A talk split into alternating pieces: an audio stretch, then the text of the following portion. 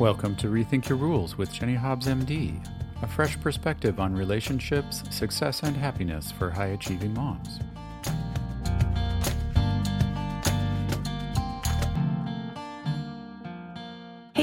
It's Jenny. Welcome back to Rethink Your Rules. I am super excited to record this podcast. I have been promising this to people for several weeks now.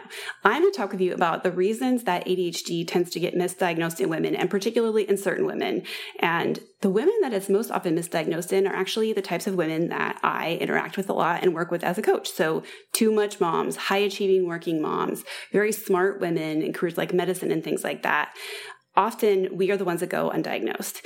And being able to understand some of the ways that ADHD might be showing up and affecting you can really open the door to a lot of understanding yourself, treating yourself more kindly. It can also, of course, lead to opportunities to treat uh, what might be treatable for you with ADHD. But even if you aren't a person that has ADHD, um, you know, suspect you have ADHD or you um, don't think this really applies to you personally, if you're one of my you know, too much moms, you most likely work with women who have been undiagnosed for many years and may not even know that that's why they're doing the things they're doing. And they may be doing things that drive you crazy. And this might give you a little bit of information and insight as to why they might be doing that and giving them a little bit more grace. And of course, so many kids are now being diagnosed earlier, which is wonderful. And so it may give you a new perspective if you have a friend or family member who's diagnosed so there's a lot of information here.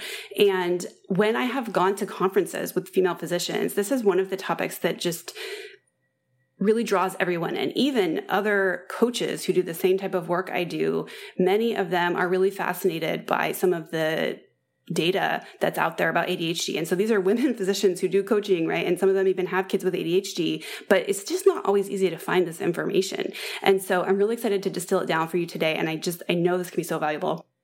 And if you find it useful and interesting and you know a friend or family member who might also benefit from learning this, please, please, please share, pass it along, write a review so that more people can see it because I'd love to have more and more women understanding this and using it to give themselves a little grace and help make our lives better, right?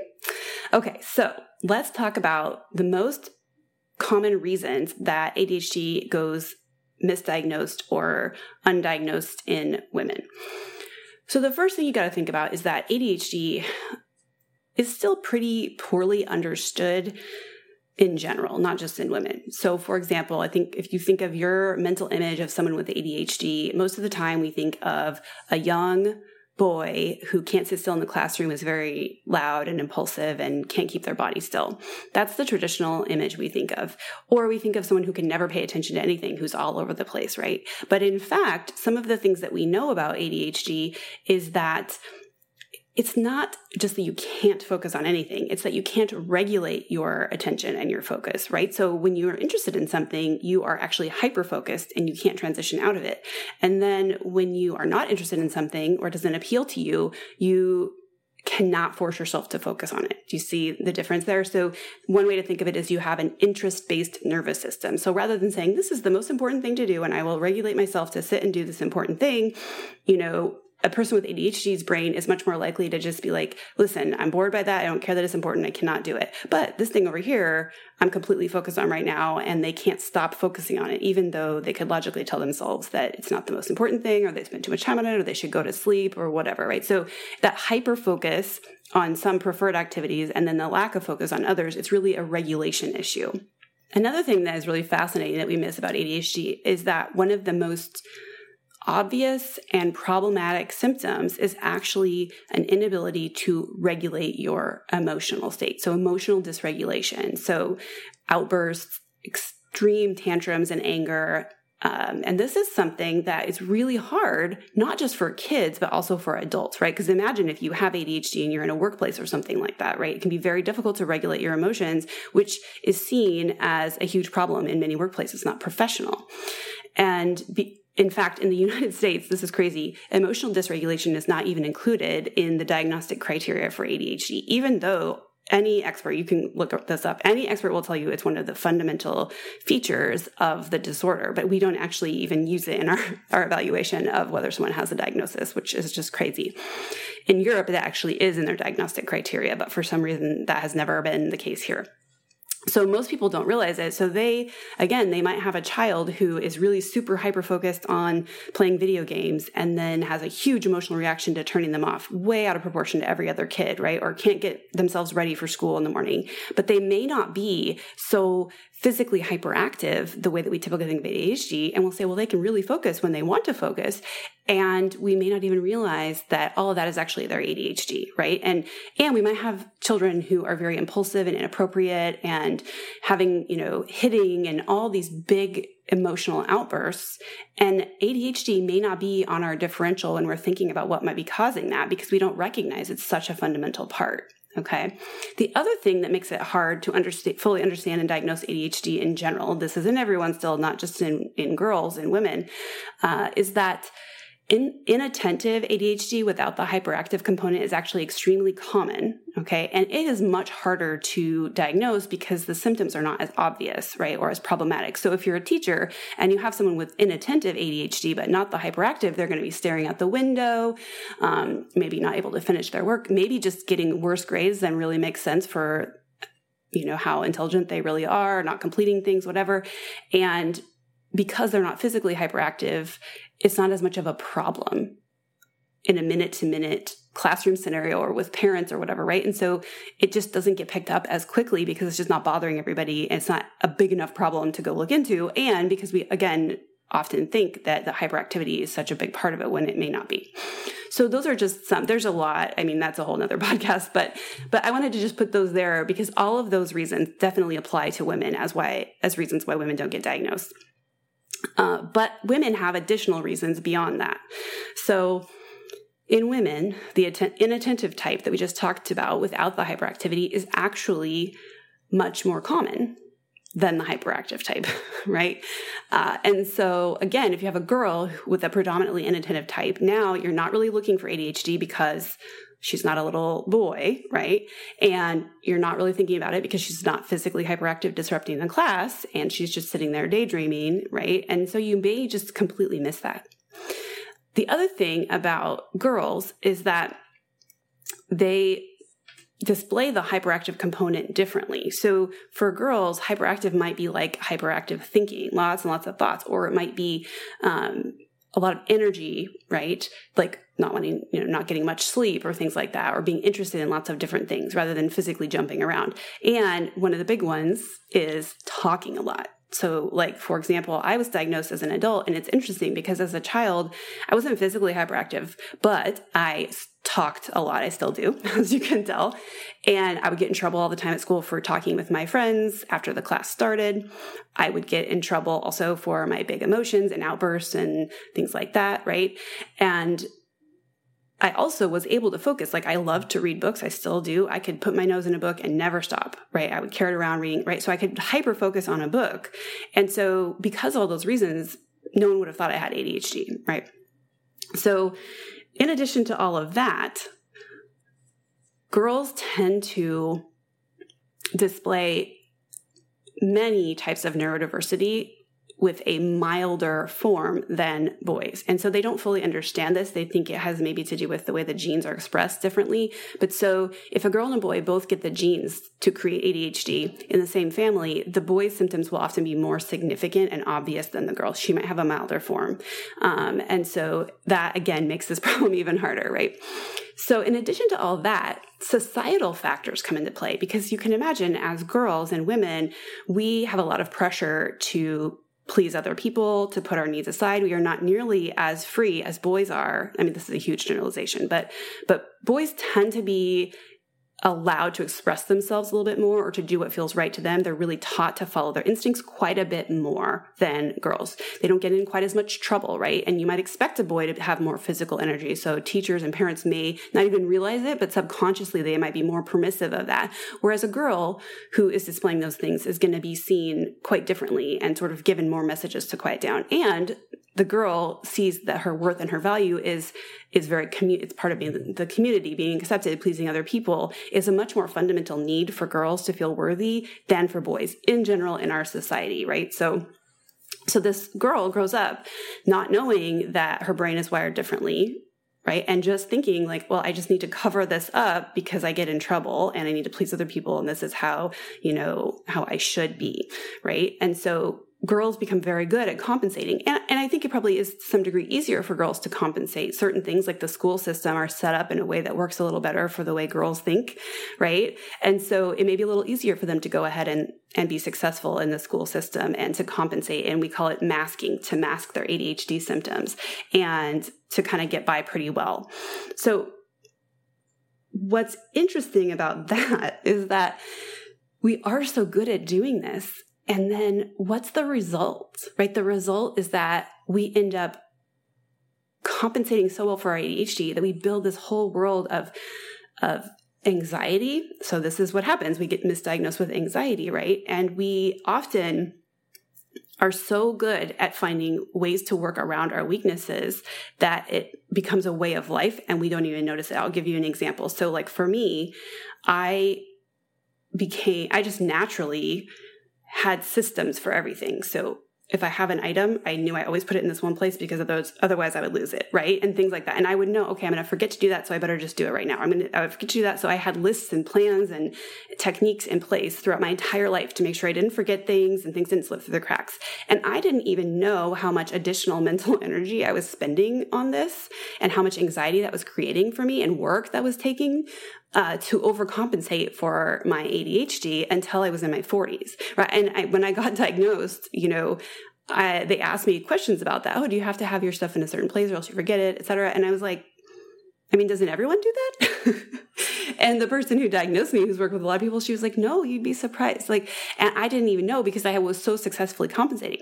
And it's funny, if some of my good friends hear this, this podcast who've known me in the past, I did not present like I had ADHD because I was so good at keeping organized. And if, anything, people thought I was like very perfectionistic and overly organized and everything was dialed in, right? But that was actually me compensating. So my fundamental personality is not one that is super organized and detailed and perfectionistic about keeping everything in place. That was a persona I acquired to be successful to compensate for the the personality I have, which is much more uh, sort of scattered, for lack of a better word, and forgetful. And so people didn't know that about me, and that was a lot of effort I was putting in. And what's difficult about ADHD as well is that everyone compensates a bit differently, right? So I have a really good friend who also has ADHD, and the way she's compensated is very different than me, right? So she didn't compensate in those ways, but she always shows up to everything super early because she knows she'll forget at the last minute and be late, right? So some people who have ADHD can't plan and organize their time well and get distracted. So if they have an appointment, they literally have to clear their whole day to just like focus on getting to that appointment, right? And then I'm a person who I do the opposite, right? I I a very hard time getting to things on time because I'm constantly fitting in one more thing, one more thing, one more thing, right? And so I haven't really created a good compensation mechanism for my time management and other people with ADHD have. And so again, all of those differences in the way that we approach it make it a little bit harder to recognize so when you read these online quizzes which by the way i think you should if you think you may have adhd because they can be very helpful. But often for me like an online quiz doesn't actually capture what's going on because i've already compensated for this, those things so much. And it really required digging back into how i was as a kid and, and doing a formal assessment with someone before it was picked up. Because i did have a, a type that's very unusual. Um, so i have probably primarily hyperactive ADHD. And that's again less common than the kind with inattentive and in girls, particularly having primarily hyperactive ADHD is very, very uncommon. And so it's just not well studied, not well understood, and not well picked up. So I want you to just be aware of all that. So if you're noticing that maybe some of these things might affect you, but it doesn't fit perfectly with what you see online, that may still be something worth exploring. I, to be honest, when I went to go get evaluated, I was pretty sure I did not have it. I was quite skeptical. Um, and it took me a while to even accept that that was possible. And now I see so many things that have been sort of under the surface that were struggles for me that completely make sense in that context, right? So the other thing to note is that when girls are very smart and very good at school, right?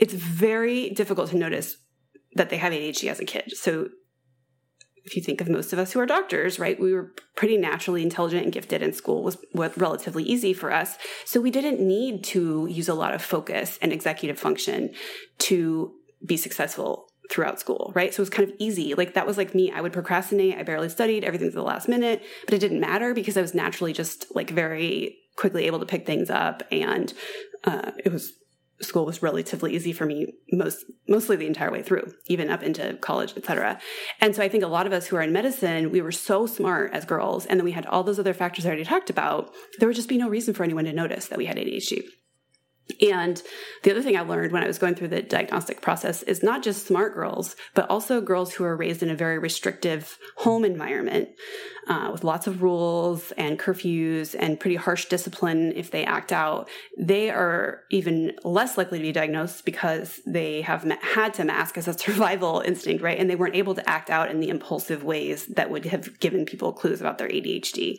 right? Or made really poor decisions. A lot of people with ADHD, you know, make really poor decisions as they get into into the teen years and beyond. But those of us that were from very restrictive households, maybe that didn't happen. As if all of that were not enough to explain why women don't get diagnosed until later.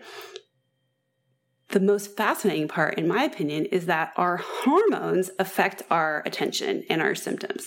So it's a whole area of research and study that is massively under research. But what they have begun to discover is that estrogen improves your attention. Okay, this is I'm probably way oversimplifying the people who actually do this research. I think the other hormones all have roles as well, but the simplest way to think of it is estrogen improves attention. So you have different amounts of estrogen at different points in your menstrual cycle. So for women, once they hit puberty, their symptoms of ADHD may be different from week to week or day to day. And so it can be very complicated to understand whether that's really what's going on because like maybe one day you sort of meet the criteria more than another day. And this is all so poorly understood that no one in your life is going to be thinking about that. And the other thing that's interesting is as you get into your 40s, you begin to sort of head towards perimenopause, right? And when you're in perimenopause, your estrogen levels start to slowly decrease. And not to the point that you would know it, right? You're not into your later 50s where you really have big time menopausal symptoms. So you may not even be aware of it, right? But you're going along through your 40s and your symptoms of the ADHD you never knew you had are now getting worse and worse. And so your ability to concentrate is decreasing. And so maybe you've been a super smart, successful doctor, you had all your systems in place. People thought, oh, that she's just anxious, right? So you were compensating, and people misdiagnosed you as having anxiety. You're on your SSRI, you're in therapy, you're doing all the things, and you start having a harder and harder time managing the com- competing demands of your job and triaging things and maybe you're a little bit more emotionally dysregulated than you had been etc and you're forgetting things and you may not even know that that's because your estrogen levels are going down and these symptoms that have never really been a huge issue for you are now starting to affect you more. And it's the perfect storm because many people at that point, they're in their 40s, they have now had kids and their kids are at school age, right? And so first of all, they are now managing a household. So they're doing the executive function of keeping everything together, not just for themselves anymore with all their systems and organization, et cetera, right? But now they're doing it for their kids and keeping them in track, on track for school and appointments and remembering things. And sometimes, you know, unfortunately, that's a lot of that falls on the, the wife in the relationship. If you have a traditional marriage where like you're doing a lot of that for you and your husband, even though you may both be working, right? So now this strain on your system and your executive functions is exacerbated further. And the way we kind of think of it is like the wheels begin to come off, right? So all those things that worked just fine when you were 20 uh, and the systems you had in place, like you don't have time to do all that just to keep yourself together because you've got so many more demands on you. And then it gets compounded because ADHD is incredibly heritable. It's highly genetic. Kind of the the rule we use is is that if your kid has a diagnosis of ADHD, one of the parents has ADHD in almost all cases. So often if you had undiagnosed ADHD, now you're in your 40s, you got a couple of kids, often one or more of those kids also has ADHD, right? And so they might be acting out in school and having trouble and they have worse executive function than a kid of the same age. So you've got more to do for them. They get, you know, that all of that puts more and more pressure on you, right? To be able to handle all that. And so this is all happening in your 40s as your, you know, estrogen is going down and getting worse. And so this is why there's a huge huge spike in diagnoses of ADHD in women in their 40s. And it completely makes sense. And people don't talk about it. And it just breaks my heart because so many of us high achieving, intelligent women have compensated for this for so long. We don't even know it. And most of us are self talk is really negative and why can't I figure this out and I should be better than this. And then on top of that, our workplaces begin to label that as, you know, unprofessional behavior and it gets referred as a, um, a quality issue or a behavioral issue when really it's your undiagnosed neurodiversity that has so much stigma and misunderstanding behind it, right? I mean, I honestly have begun to believe that in medicine, the rate of undiagnosed ADHD in, in women physicians is probably like 25%. I, I mean, I think the rate in the general population of ADHD is thought to be about 5%. And I have to say, I think it must be significantly higher among women in medicine. I would love, if I ever become extremely wealthy, I would love to donate some money to researching this, right? Do a study to find all the undiagnosed cases of ADHD and just really to understand all of these things I said at the beginning that are so poorly misunderstood about ADHD. There's barely any studies on ADHD in women at all. Uh, and gosh, I just, I wish I had the money and the time to make that happen. But anyway, I, it just breaks my heart. And so I wanted to start here by making sure that you understand all this so you notice it in yourselves and other people and we can start understanding how we can how powerful it is to know what's going on with you. I think often we think we just need to suck it up and figure it out and that's what we've always done and yet our self-talk is so negative just gets worse and worse and I think that we can do better for ourselves and for other people.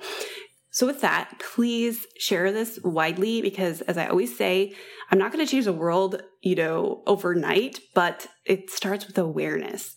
We underestimate how important it is that if more people just know this, they might take a brief pause before they judge someone else, right? They might take a brief pause to go get the answer to the question of whether their child has ADHD or they do. They might just be slightly more likely to do it. And I really think over time that momentum builds and society changes. We've already seen a huge change in how we look at ADHD, even over the last like 40 years. And I just think I want to be a part of spreading the word and making the momentum on the next set of changes, which I believe is really understanding how it shows up in women. So please help me with that.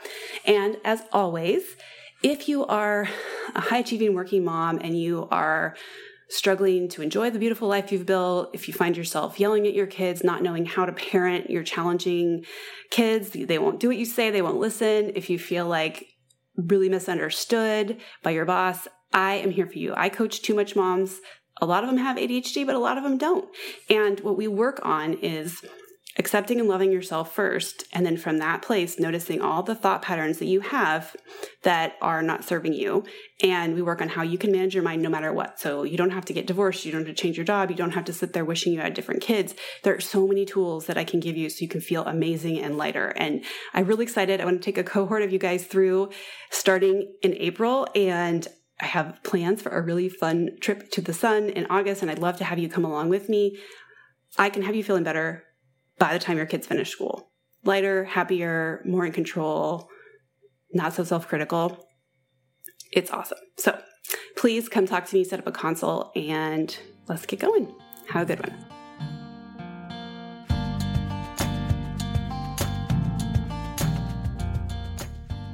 Thanks for listening to Rethink Your Rules with Jenny Hobbs, MD.